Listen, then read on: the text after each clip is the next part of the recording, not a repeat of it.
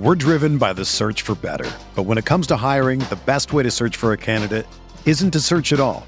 Don't search match with Indeed.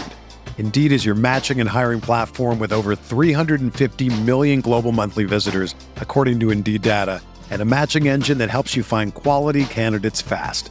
Ditch the busy work. Use Indeed for scheduling, screening, and messaging so you can connect with candidates faster. Leveraging over 140 million qualifications and preferences every day, Indeed's matching engine is constantly learning from your preferences, so the more you use Indeed, the better it gets. Join more than 3.5 million businesses worldwide that use Indeed to hire great talent fast. And listeners of this show will get a $75 sponsored job credit to get your jobs more visibility at Indeed.com slash BlueWire. Just go to Indeed.com slash BlueWire right now and support our show by saying that you heard about Indeed on this podcast. That's Indeed.com slash BlueWire. Terms and conditions apply. Need to hire? You need Indeed. This podcast episode is brought to you by Coors Light. These days, everything is go, go, go. It's nonstop hustle all the time.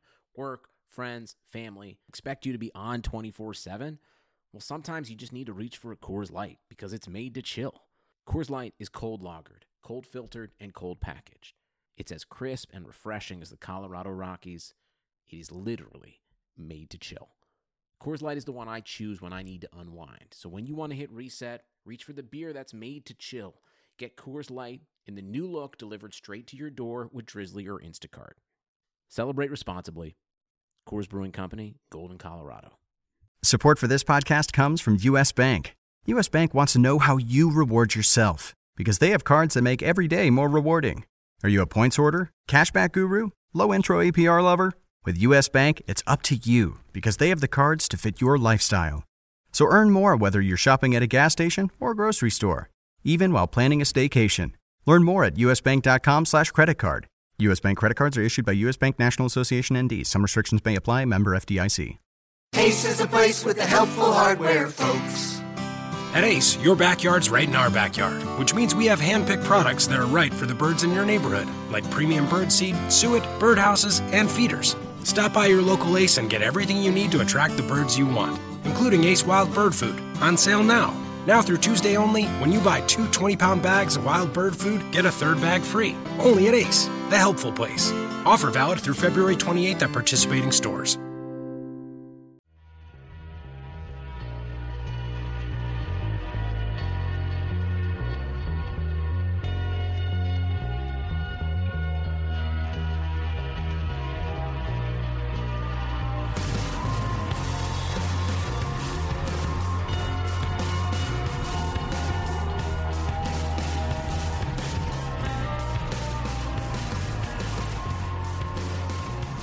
Welcome to the RotoWire Fantasy Football Podcast. Nick Whalen, joined by Jake Latarski, who is sitting in for RotoWire's Derek Van Riper on this Thursday, July 28th. I want to wish a happy birthday to Dexter Jackson, former Super Bowl MVP, I believe. Dexter Jackson, is that correct? Yeah, Dexter Jackson, man, that's that's quite the name drop. Uh, I mean, love the happy birthdays. Uh, beat some of the other candidates we had to look over today.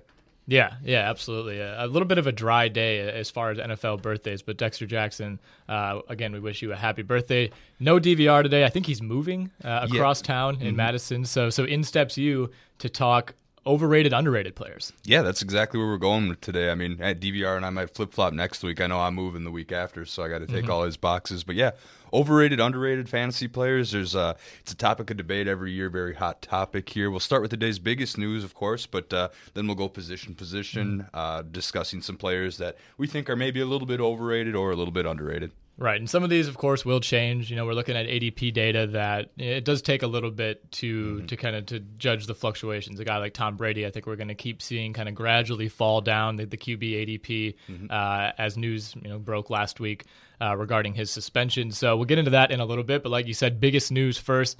Um, we finally have a real news item. It feels like these last couple weeks we've been really scraping. You know, for quote unquote news in the NFL. But Ryan Fitzpatrick and the Jets agreed to a one year, $12 million deal. It did kind of seem. Um, you know, as the two sides kind of kind of played patty cake all summer, it did seem like this is the mm-hmm. result mm-hmm. that we were going to get at some point. Maybe not this exact type of deal, but it kind of seemed like Fitzpatrick was going to be back with the Jets. They really didn't have a much better option. This was a borderline playoff team last season. I don't think they wanted to just throw that away. Mm-hmm. And, you know, not that Ryan Fitzpatrick makes them a Super Bowl contender or necessarily puts them over the hump, but I think having Ryan Fitzpatrick back and not having to resort to Geno Smith or to Bryce mm-hmm. Petty or to bringing in someone else at least keeps the Jets in playoff contention. Yeah, without a doubt, he'll be the number one quarterback there. He's going to help that team quite a bit. Geno Smith will be the backup. Then they can pro- they can still practice squad Bryce Petty and do that while they groom Christian Hackenberg to potentially take that over in a couple years. Now Fitzpatrick turned down, I believe, three years, thirty four million earlier in the offseason, and now this is more of course, more on a per year basis that he'll be getting, but he doesn't get the long term security there. Uh, I'm sure we'll run over this whole thing again next off season here. But at 33 years old, you're not going to get a much longer than a three year deal. So I'm not right. entirely sure what he's holding out for. Yeah, you'd think at that age you would want the long term security, and you know maybe we were not really privy to the details of that, what that three year offer might have entailed as far as guaranteed money. Mm-hmm. Um, but Ryan Fitzpatrick back with the Jets. I'm a little bit bearish on on Ryan Fitzpatrick and on this Jets offense. Uh, mm-hmm. I like the addition of Matt Forte, but you look at what Fitzpatrick did last season, had a career year at age 32, almost 4,000 yards, 31 touchdowns by far a career high. Did throw 15 picks, but the volume was just mm-hmm. was up so much higher than we'd really seen from him in probably four or five years.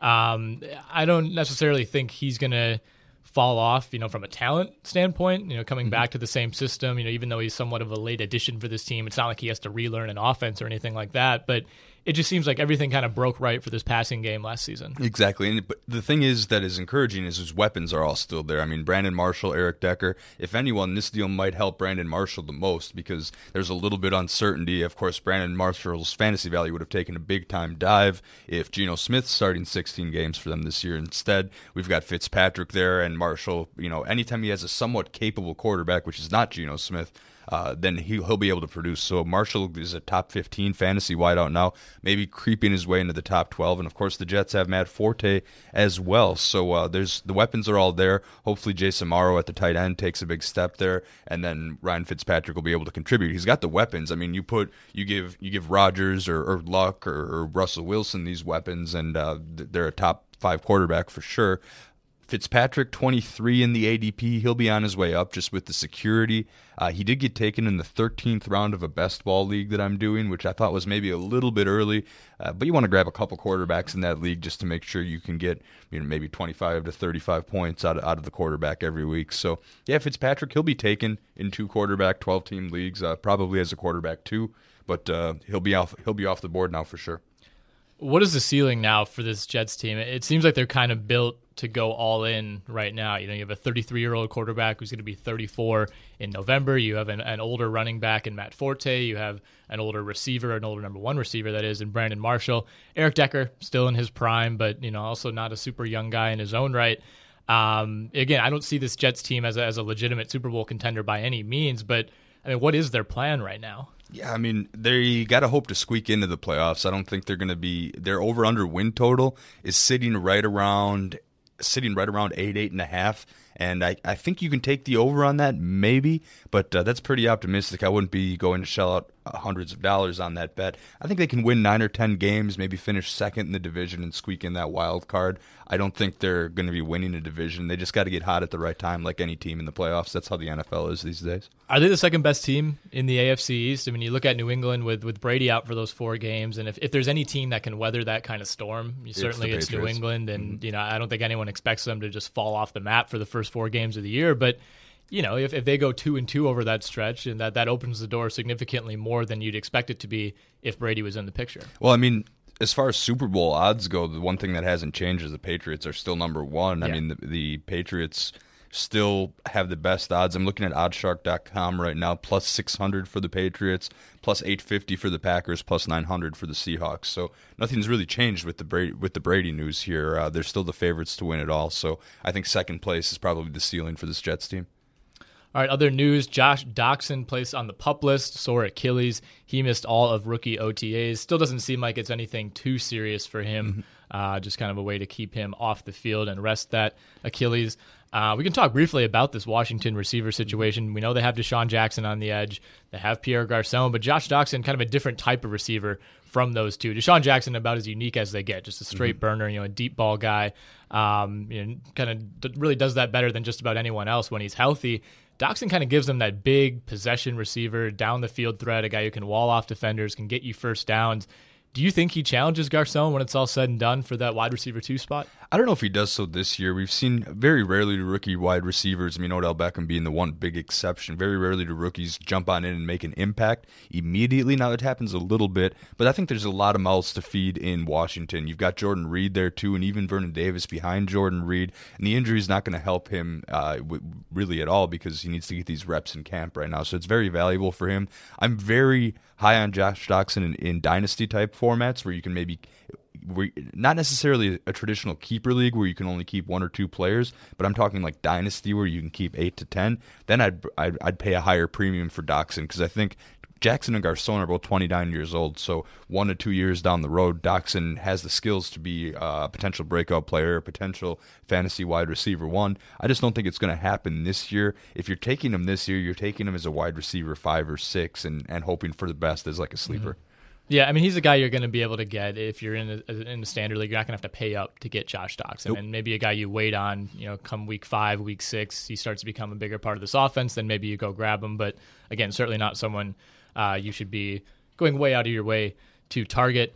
Um, Gary Kubiak, the Denver Broncos head coach, said their three quarterbacks will get quote equal reps in camp. Not too surprising. Um, I think the mm-hmm. prevailing belief is, is, seems to be at least that Mark Sanchez has a bit of an edge over Trevor Siemian and Paxton Lynch, but uh, is that how you see this kind of shaking out when it's all said and done? Yeah, I mean, if I had to predict right now their week one starter, I'd say Mark Sanchez just based on experience, not based on skills whatsoever, but just based on experience. He's already at the speed of the game. He understands what it takes to run an NFL offense. Those are pretty much the only nice things I can say about Mark Sanchez at this point. But I mean, he does have some weapons. I kind of alluded to that earlier. Demaryius Thomas and Emmanuel Sanders, couple, of, one of the better one-two punches in the league as far as wideouts go. Again, I don't even think I don't think any Denver quarterback is going to be taken in a standard single quarterback league. You have to stretch to think of one of these guys as a QB three in a two quarterback format. If any of these guys are getting taken in fantasy. Yeah, I'm not looking at this QB situation favorably at all from a fantasy perspective, but it is a little bit concerning as far as how it affects Demaryius Thomas and, and to a lesser degree Emmanuel Sanders. I mean, we saw mm-hmm. last season Emmanuel Sanders had just about the same target numbers. I think he had 141 targets um, in 2014 and 137, I believe, in 2015. Um, but the catch numbers were nowhere close. I think almost 30 mm-hmm. fewer receptions last season uh, with Peyton Manning, obviously not being Peyton Manning. So I think that the Denver situation is odd. This is the team coming off of a Super Bowl win, um, and it's a unique situation, of course, with Peyton Manning retiring. But I don't know that they necessarily can just kind of take this loosely. You know, mm-hmm. I think this this is a team that can still make the playoffs. The defense is that oh, yeah. good. The weapons around the quarterback position are that good that they can just get decent quarterback play you know this could still be a, a 10 win team. Yeah, I think the I think the Broncos do have the defense that could get them into the playoffs there. Any kind of quarterback play is a bonus. If they if they had a good quarterback, this is a 12 win team. Right now they're looking at maybe a 9 10 tops win team just because of the defense keeping them in games. Right, exactly. Hakeem Nicks signing with the New Orleans Saints. That deal not officially official, uh, but it sounds like it will be at some point on Thursday. 2009 second round pick. Uh, returned to New York last season with a little bit of fanfare, finished with just seven catches. Um, I mean, certainly not a guy you're going to be looking at in any kind of fantasy leagues, but I mean, is, is Hakeem Nicks somebody that could end up making any sort of impact whatsoever for the Saints? I mean, 10, 15 catches, I guess. I mean, he's 6'1", 208. He's, he's got the size uh, that you know, Drew Brees will be looking for. But I still think that Drew Brees goes to Brandin Cooks, Willie Snead, even Brandon Coleman, Coby Fleener, Michael Josh Thomas. Hill. There's just uh, too many like, names yeah, here. All, all, those names are gonna are gonna are gonna come up ahead of Nicks on the pecking order. Nicks is just roster depth right now. He might now. not even make the yeah, roster. Yeah, I was gonna say he might not even make the roster when it's all said and done. Uh, I mean, everyone's got 12, 13 receivers uh, on their squad right now, but I mean, Mike Doria put him on the depth chart at number 10 to start things off. So that's kind of where our NFL editor stands on that, and I can't argue with him too much no, just because well, I don't know what I'm going to get. Well, He's a name I mean, and that nothing more. You look up and down the Saints depth chart, and again, you know, like you said, most teams are going to have you know 10 up to like 15 receivers right now, just because that, that's how the camp roster works, and obviously that'll be pared down immensely uh, as, as they cut toward the 53 man roster, but I think I think he's he's just a name. You know, he's Mm-hmm. being a, a former second round pick, being a guy who was for a brief time a very a productive receiver in the NFL.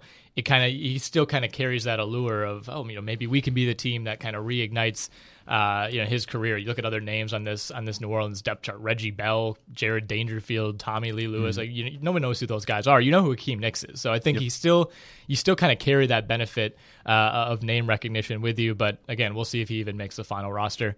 Um, final news item as uh, camp starts to kick off finally uh, with veterans reporting for for several teams today. We should get actual news uh, starting next week. Mike Wallace failed his conditioning test with the Ravens on Wednesday. Usually, this is a concern. You know, it's it's more of an embarrassment than anything else. You know, when a player fails a conditioning test, and then most often it seems to be your Albert Haynesworth types, not your speedy wide receivers like Mike Wallace. Um, I don't really know exactly what led to the failed test. Apparently, there are six parts or six components to the conditioning test. He passed five of them. Uh, the Ravens don't seem concerned at all. Uh, they they went as far as to as to say that they expect him to pass later this week. So that would be either today or tomorrow. Um, I mean, does this concern you really at all regarding Mike Wallace? I don't know, man. Whenever I hear failed conditioning test, I, I picture Cartman on the couch eating cheesy poofs, but this definitely isn't the case here. Like you said, the, Al- so. the Albert Haynesworth type. Uh, Right. Yeah, Mike Wallace still only 29. He'll get there. I think when the season starts, this will be an afterthought. Uh, not necessarily like I'm trying to draft Mike Wallace in Right. a lot of places, but to his credit, he does have Joe Flacco who can, who can throw a pretty decent deep ball. We don't know how many how many people Wallace is going to burn necessarily at this stage in his career, but he was always kind of a deep threat uh, with Ben Roethlisberger in Pittsburgh. So there's a chance he comes back. I, I think in a month this will be an afterthought. Look at NFFC ADP data. Mike Wallace going 54th among wide receivers. You know whether you know in light of this news or, or not, I still think that seems a little high. Yeah, I don't know if I'm, I'm taking him. You know, he's going over guys like Kamar Aiken, Pierre Garcon, uh, Devin Funchess, Nelson Agholor, right in the same range as your your Phillip Dorsett's. Uh, you know, Mohamed Sanu, Torrey Smith. So. I, I, I don't know. I'm not high on Mike Wallace. I'm not high on this Baltimore offense. I mean, they threw the ball a ton last year out of necessity. Still wasn't a very efficient offense. Um, I think they want to become more balanced this season. Uh, and it, I, I guess the only way that I could kind of get talked into Mike Wallace is if Steve Smith isn't healthy or Kamar Aiken isn't healthy, and then he kind of jumps up the depth chart. Or if it's your best ball format, a receiver like Mike Wallace, you don't want to in a, in a standard season long format. You don't want to try to be picking the weeks that he might have one Right. long catch. If it's a best ball format and it's the later rounds, then because there'll be a there'll be maybe one or two games this year where he has two or three catches for 100 yards and a touchdown. Trying to pick that on a week to week basis is impossible. But if you get it in a best ball type format, then uh, then go for it. Why not? Do you want to give a brief explanation of what exactly best ball is, just just for those who might not be familiar? It's uh, it's one of those things like an MFL 10 where uh, you dr- you do a draft only, and then you don't have to set your lineup at all every week. You the computer just picks your best default lineup for you, so you don't have to make those types of decisions. It's kind of a new and emerging format, but uh, these type of deep threat play- players like Mike Wallace. Their value's a little bit more in there because you don't have to try to pick which week they're going to have their big performance. In a standard league, chances are they're going to be on your bench those weeks. right. No, that's interesting. Um, can you make roster moves? No roster moves, No no, roster trades. moves, so it's all about the draft? Nothing. Uh, the, like for example, the ones I'm doing, uh, they're they're 20 rounds, so it's a really deep draft. So you have a lot of reserves. Uh, but then it's draft and forget it. You don't do roster moves, trades, nothing, and uh, it just takes your best lineup every week like that. So in a format like that, you maybe want to consider someone like Wallace in the later rounds, but again, not too aggressive on him. All right, let's get to our overrated and underrated players. We'll start with overrated, and we'll go to the QB position right away. Do you want to give me a couple names you think are maybe going a little bit too high as we check out this NFFC ADP? Well, you alluded to earlier in the show the fact that uh, ADP takes a little while to catch up with the news uh, because you know you get guys that are either suspended or injured or reinstated in Josh Gordon's case and need some time to climb up the rankings. This is one.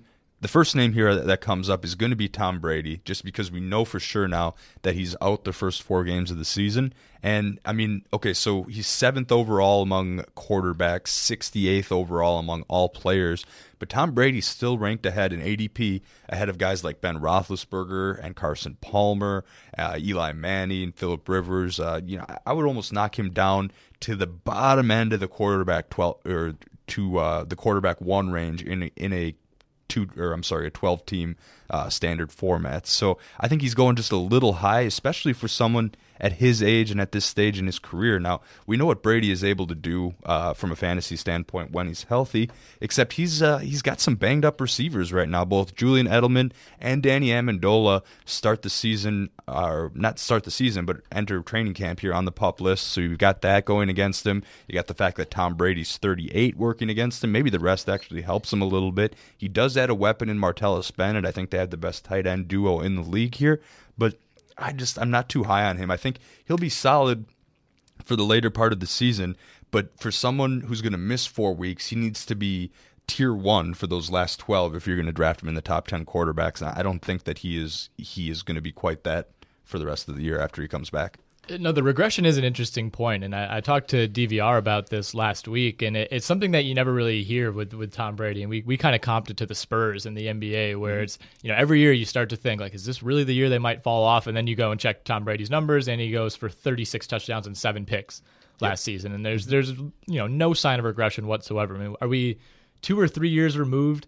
uh, from that. I think it was a Monday night game against the Chiefs where he just mm-hmm. completely bombed, looked terrible. Everybody was ready to write him off, and then you know. I think that, yeah, I think that was the year they, they ended up winning the Super Bowl. Yeah, actually. everyone was calling for Jimmy Garoppolo right. that year yeah. right away, and, then, and in then retrospect, that seems just absolutely yeah, ridiculous. It seems ridiculous, but what happens if he puts two or three of those starts together? Right.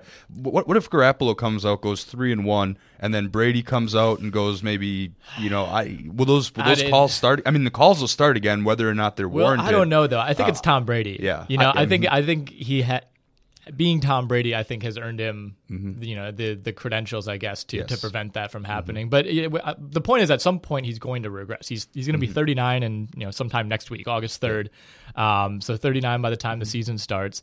Uh, there's, there's really not a track record for 39 year old quarterbacks playing as well as he's played. Mm-hmm. That said, the weapons are about as good as they've ever been for him. If, if the receivers as long as are healthy, they stay healthy, yep. the system's the same. You know, the continuity. You can't say enough about that in New England. So I do. I'm with you that he's a little bit overrated, just because some of the upside of guys like Ben Roethlisberger, Carson Palmer, mm-hmm. you know, even a guy like Philip Rivers, uh, the volume you know is going to yeah. be there for him. So I think you know what you're getting in Tom Brady, but it is tough to kind of factor in what exactly you're losing in those four weeks. Mm-hmm. Um, one guy I think is a little bit overrated, and you know he's going about where he should, I guess, ADP wise. 14 is Matthew Stafford.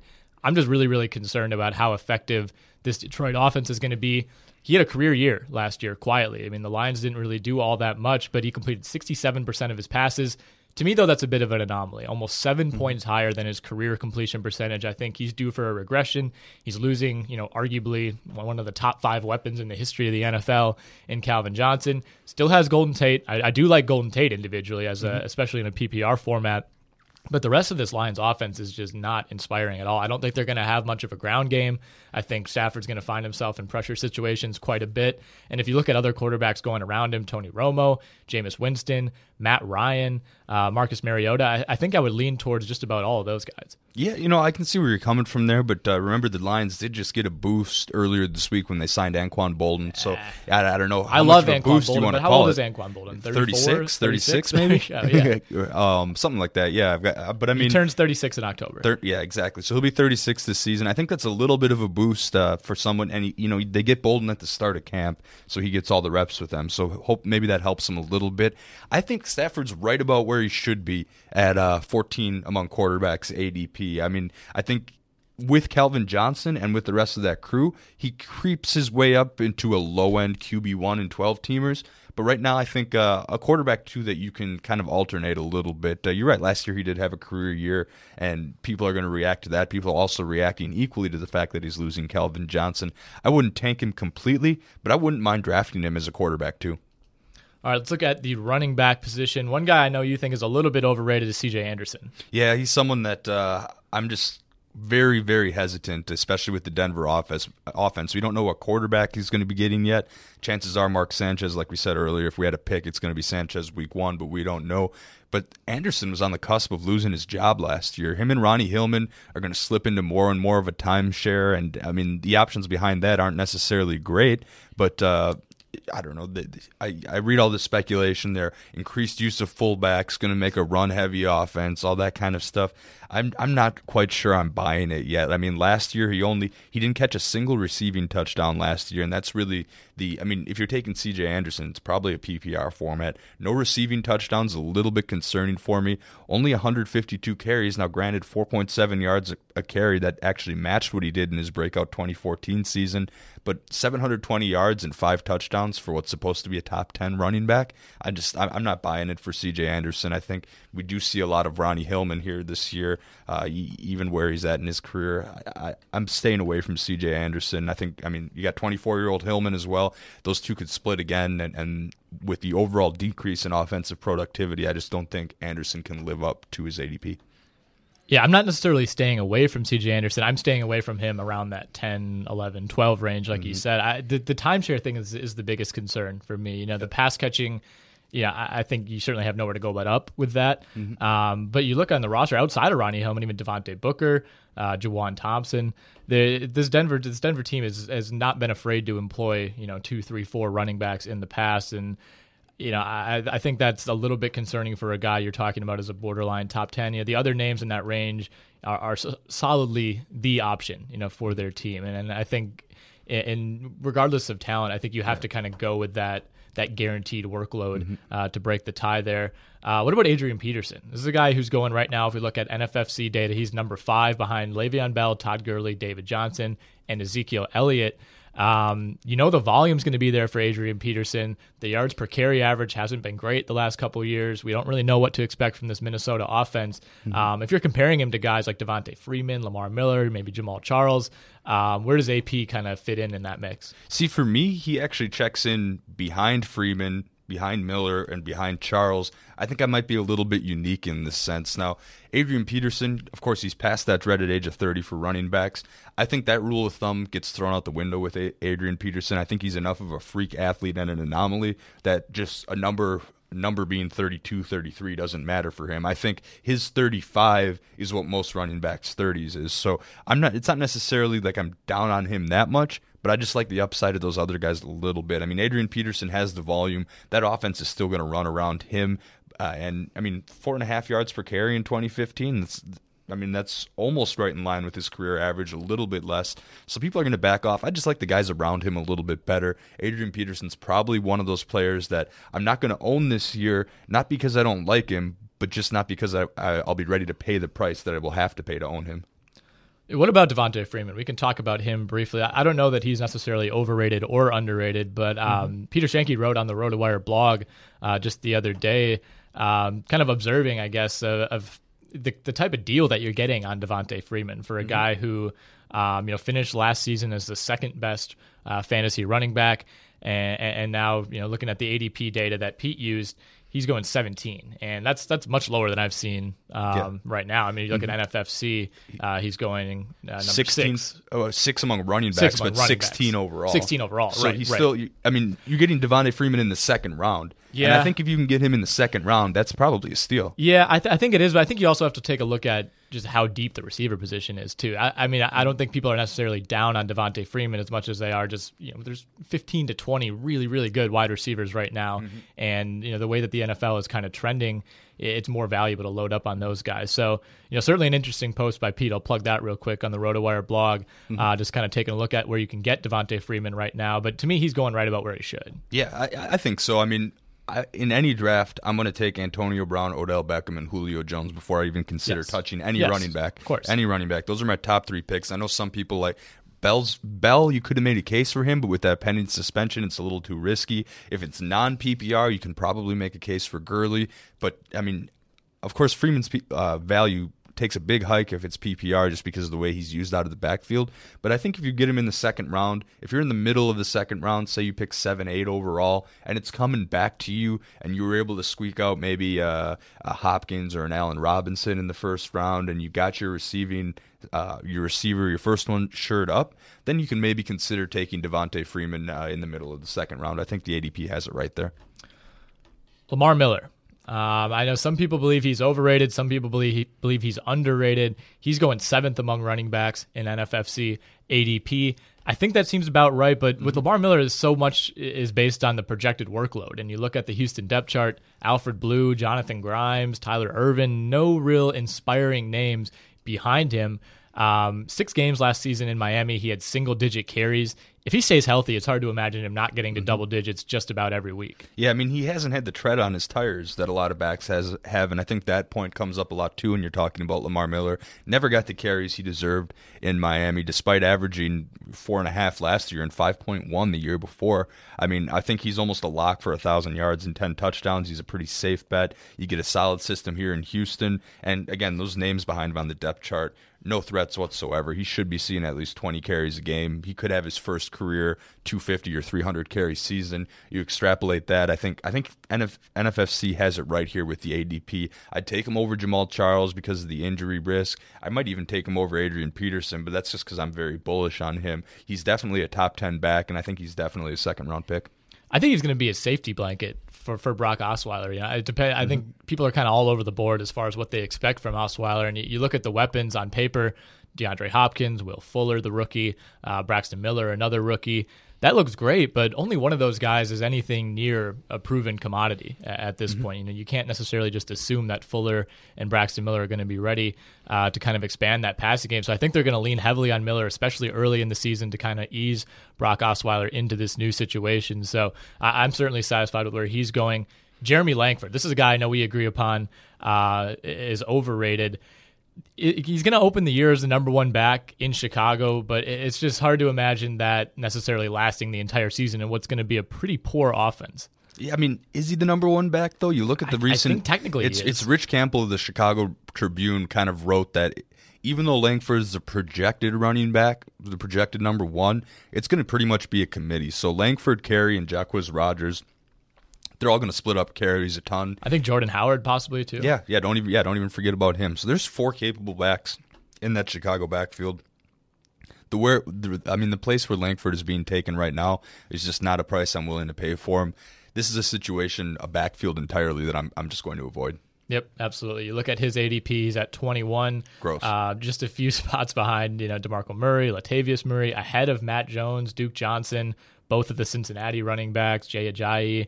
Um, no, Yeah, don't, I, I, don't do that. Don't get no, don't, don't, do it. that Just stay away from the Bears backfield altogether. Uh, wide receivers. We're looking at Jordan Matthews and Doug Baldwin. They're respectively 24th and 25th among wide receivers. I don't mind getting Doug Baldwin here at 25. But are you you're a little uh, lower on both of these guys? Yeah, I mean Doug Baldwin. I think he had a lot of fluky touchdowns last year, and he he got more red zone targets than he's ever been targeted in his career. And hey, man, I really appreciate Doug Baldwin because he actually led me to some championships last year. I, I just took him as roster depth, kind of in the middle of the year, and then figuring I'd cut him in a week. Of course, that wasn't the case.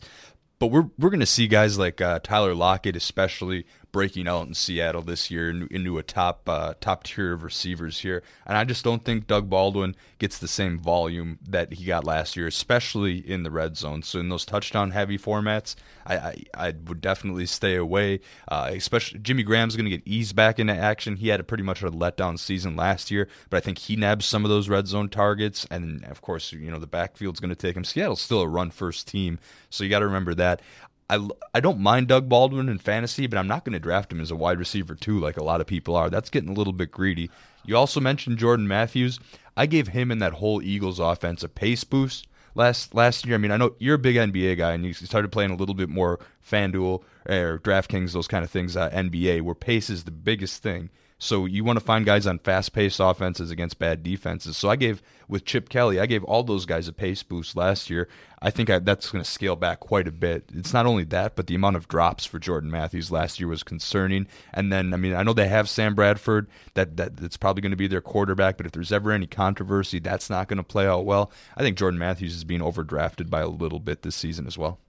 Yeah, I mean, with Jordan Matthews, he he certainly looks the part of a number one. It just seemed like he was either there or he wasn't there. There, there really wasn't a ton of in between. You know, they, it seemed like at times they were kind of forcing him the ball. Other weeks he was just not part of the game plan at all. Uh, kind of a feast or famine type of receiver. But yeah, I, I'm looking for him to have pretty much a similar year. I think you know it's going to be a different situation with a new new coaching regime, completely different style. Um, but I think he, I mean he can get to that 80 catch baseline, you know, right around a 1000 mm-hmm. yards. Um, you know, eight touchdowns last season. Had eight touchdowns as a rookie in 2014. I think he's right around there as well. But I, I'm with you that I don't agree or that I don't believe he's going to make any sort of tangible leap. 15 to 20 less offensive plays per game, right. I think, is roughly a baseline even for if, what you even can if expect. the Eagles weren't doing much with those extra plays last year, mm-hmm. it's still an opportunity. Um, DeVante Parker. I think people are going to disagree with you on that. Everyone seems to love DeVante Parker. I think he's a little bit too high based on the position. Uh, I mean, just based on the, lack of real real proof or depth or, or what we've seen from him. I mean, he only caught 26 passes for 494 yards last year, three touchdowns on 50 targets, and that was over 14 games that he appeared in. I mean, people and he yeah, a lot. I mean, it, he basically didn't play until like mean, week 12. Yeah, it was. I mean, he was slowed by a foot injury. Okay, and we shouldn't have any limitations, but people are drafting him just a little bit too high based on based on speculation. That's just me. I mean, he's still got Jarvis Landry is going to be the number one receiver there. I don't think anyone's going to question that. Jarvis Landry is going to be a PPR beast, but when Ryan Tannehill's your quarterback, you've got a couple of decent weapons in the backfield. Don't forget about Jordan Cameron at tight end. I think there's a lot of mouths to feed, and you're I think Tannehill's going to have a better season with Gase as his offensive coordinator. I don't think there's any doubt about that. You saw what he, what Gase was able to do with Cutler last year, limit those mistakes. So Tannehill, Tannehill gets a boost, and Parker's got the skills to do it. 6'3", 218. I just think he's being a little bit overdrafted. I wouldn't mind owning him necessarily, but at, at the price that he's at, I mean, you're you're drafting him essentially as a wide receiver. I don't know two here, and that's getting a little to bank on someone like that to be your wide receiver two all year. I think he's going to be boomer bust and maybe wait a couple weeks to pick up into it. So people are probably yeah. going to disagree. I mean, I think ideally maybe you start the season with him as your third option at receiver mm-hmm. or flex option uh, in, PPR format. But the Jarvis Landry thing is, is what does concern me the most about DeVante Parker. I mean, I'm, I'm kind of in on him, uh, mm-hmm. and, and I was kind of going into last season. Obviously, the foot injury prevented him from doing much until the second half of the year, but it is a lot to invest in a guy who's solidly the number two receiver on his team. Exactly. Who would you take first, DeVante Parker or Allen Hurns? Speaking of number two receivers, uh, I, uh, I, I mean, you know, you know what my heart says, Allen yeah. Hurns. Mm-hmm. Um, Parker certainly is the better talent. I think much higher ceiling this season for DeVante Parker. Mm-hmm. Um, I think I would go Parker by a hair. I, I think the, the Jags, presumably, if they're not as you know horrific defensively as they were last year, aren't going to be airing the ball out nearly as much. Blake Bortles mm-hmm. probably not going to throw for 35 touchdowns again, um, and I think by default that just kind of means yeah. uh, lower numbers for Allen Hurns. Um, so yeah, I mean, I think DeVante Parker again, the higher upside choice there, and that's usually where I lean mm-hmm. in these type of situations. You know, not not necessarily looking to make the safe choice. Um, you know, DeVante Parker is a guy that could end up being, you know, it wouldn't be a huge surprise if he was a top fifteen, top twenty receiver when it's all said and done. To me, it'd be a pretty big surprise if Allen Hurns made that leap. Yeah, I mean, just with the 49th overall pick, I'm just more comfortable going with a proven commodity than going straight upside at that mm-hmm. point. But that's just me. Maybe that's a little bit too conservative of approach for drafting here. But you know, I'm going to look for s- some other names in, at that position. But if he slips past that round, I really don't have a problem taking him as long as I don't have to rely mm-hmm. too heavily on him. All right, before we get to underrated players, real quick, a couple of tight ends: Jordan Reed and Tyler Eifert. Um, Eifert going six as far as NFFC ADP. Jordan Reed going second. Uh, still a good, basically two rounds behind Rob Gronkowski, who's in certainly oh, a yeah. tier of his own, and rightfully so. Uh, what about these two guys makes them overrated? I mean, Jordan Reed, I, I, I, like him. I think he's good. I just don't think he's a uh, second or early third round pick like where he's been so far. Uh, I mean, when he was in games, he had that huge amount of volume, which was great. It was very good to see that. However, he's been an injury risk his entire career. So if you take him as your tight end one and expect him to start every game, I think you might need to back him up just to be safe. Uh, the injury risk is what uh, is what makes me think maybe not a number two tight end. I actually like Greg Olsen a little bit ahead of him. I would go. I would rank the tight ends: Gronk, Olson, Kelce, Reed, then Walker. I, I like Reed, but I just don't think I'm going to be owning him this year just because of where he's being drafted. All right, we'll get to a few other tight ends as we now switch over to underrated players. Ben Roethlisberger, uh, I think this is a guy who's on both of our lists. He's going eighth among quarterbacks. Uh, we already touched on Tom Brady. To me, right now, Roethlisberger moves ahead of Tom Brady. Mm-hmm. Uh, maybe would have been you know, right on par or even ahead of him before the Brady suspension. Yep. I like Roethlisberger over Blake Bortles. I should have mentioned him as an overrated player. I think I think sixth among quarterbacks is a little high for Bortles. I would probably go Roethlisberger over Drew Brees. To me, he's yep. firmly in that conversation with Luck, Wilson. Um, you know, kind of in that, I guess, second tier of quarterbacks if you want to throw Cam and, and Aaron Rodgers in tier mm-hmm. one. Yeah, just flash back to last season. Roethlisberger was like a top three quarterback on most pre draft lists. So I just don't understand what's changed. Martavis I mean, Martavis Bryant's out, but Ladarius uh, Green. Uh, yeah, Ladarius Green's going to help his case. I think uh, Ladarius Green needs a bump in uh, value. We'll get to that later. But I don't think. I mean, Martavis Bryant had a couple good games, but he wasn't a difference maker. He's still got Antonio Brown. We'll see about Le'Veon Bell, but even then, it's DeAngelo Williams. I just don't understand what's changed about Ben Roethlisberger's preseason outlook coming in the last year. I would put him in probably the back end of the top five quarterbacks. So I'm going to end up naturally owning him in a lot of leagues this year, I think. All right, looking at the running back position, we already touched on Devonta Freeman. Carlos Hyde, ADP of 16. This is a guy who, you know, for a couple weeks, everybody was trying to go out and grab Carlos Hyde. Uh, then the injuries hit, and you know it was kind of forgotten. It seemed like yep. for the second half of the season. But again, ADP of 16 uh, among running backs. You think that's a little low? Yeah, I think it's a little low. I would give him a slight bump here. I mean, he had that huge first game week one last year, so we all kind of saw the potential he has. And I think the 49ers played it right by playing it safe and sitting him for the majority of the back half of last season to give that foot injury time to heal, because that is a little bit of concerning. There is a slight injury risk with Hyde, but they're saying he's going to get more involved in the passing game this year. I mean, he has he's been over four yards a carry his entire career. Give him the volume. Of course, there's the health risk, but I think he could be a little bit more valuable than some of those running backs right around him. Chris Ivory is a guy I think is a little bit underrated. Fifth leading rusher in the NFL last season. And of course, he enters a situation now. It's going to be a two back system in Jacksonville, expecting probably close to a 50 50 split. Um, interesting decision, really, to bring him in uh, with with as solid as TJ Yeldon looked when healthy last season. But the Jaguars were a bottom five team in terms of red zone conversions. They had to throw the ball a ton in the red zone because they just didn't have anybody that could pound it in. I think that's going to be Chris Ivory now. Uh, maybe the yardage total drops. Certainly the yardage total will drop, but I think the touchdown total, um, you know, could sustain.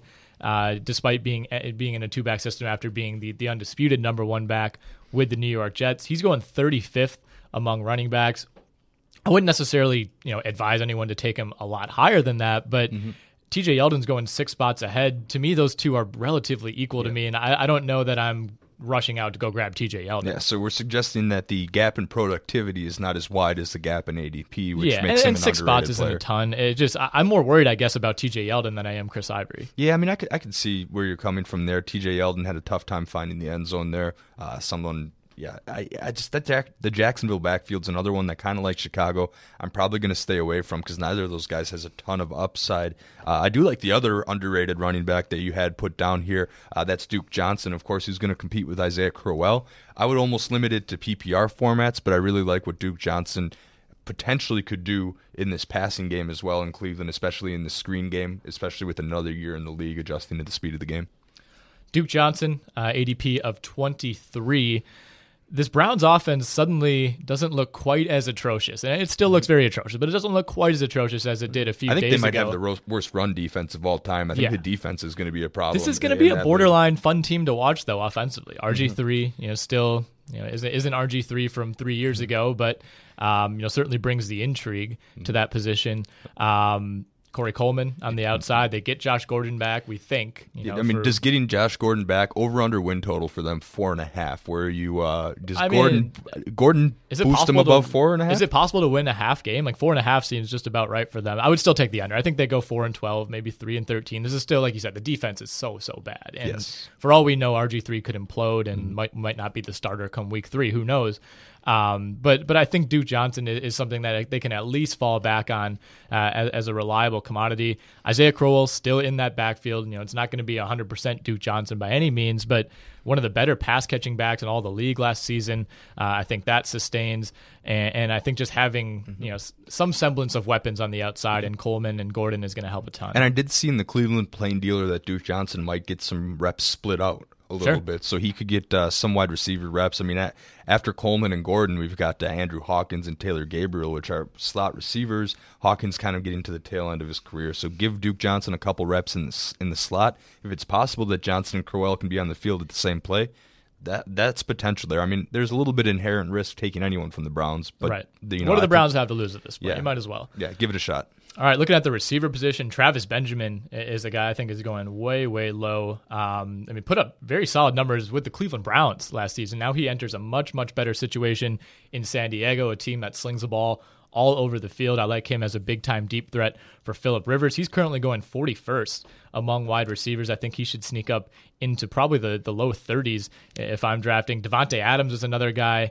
Um, he's going 75th among receivers, and I'm, I'm not going to sit here and cape for Davante Adams after what happened last season, but somebody has to catch passes behind Nelson and Cobb. Nelson still really not where I think Green Bay hoped he would be at this point. He's on the pup list. Sounds like he's going to be fine. You know, certainly you can't count on that. Um, but Davante Adams, I think he's going to benefit a ton from the return of Nelson. First of all, not being you know that featured receiver that they I think they kind of tried to force on him last season. Clearly, he wasn't ready.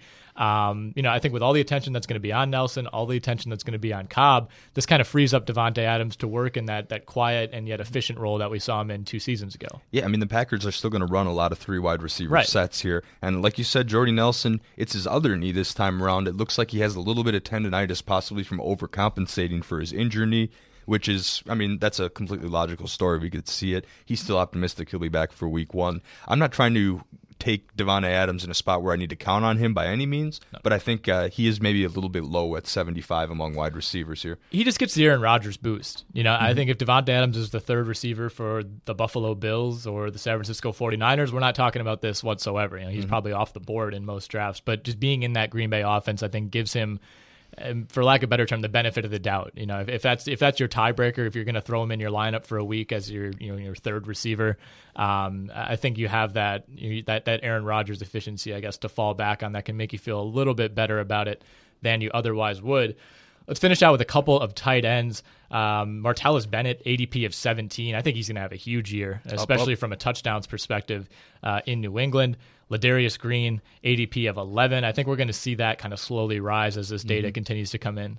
Yeah, I mean the fact that uh, Darius Green is number eleven overall, and I can get him later, is part of the reason where if I don't get Gronk, I'm waiting till the very end because you know I mentioned how I rank him: Gronk, Olsen, Kelce, and then Reed. I'm probably not going to get Reed because he'll get drafted before I'm willing to take him.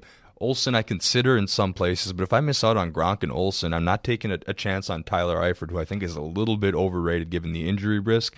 I can see a case for Coby Fleener with the Saints. The tight end, the Saints always find ways to get balls to the tight end here.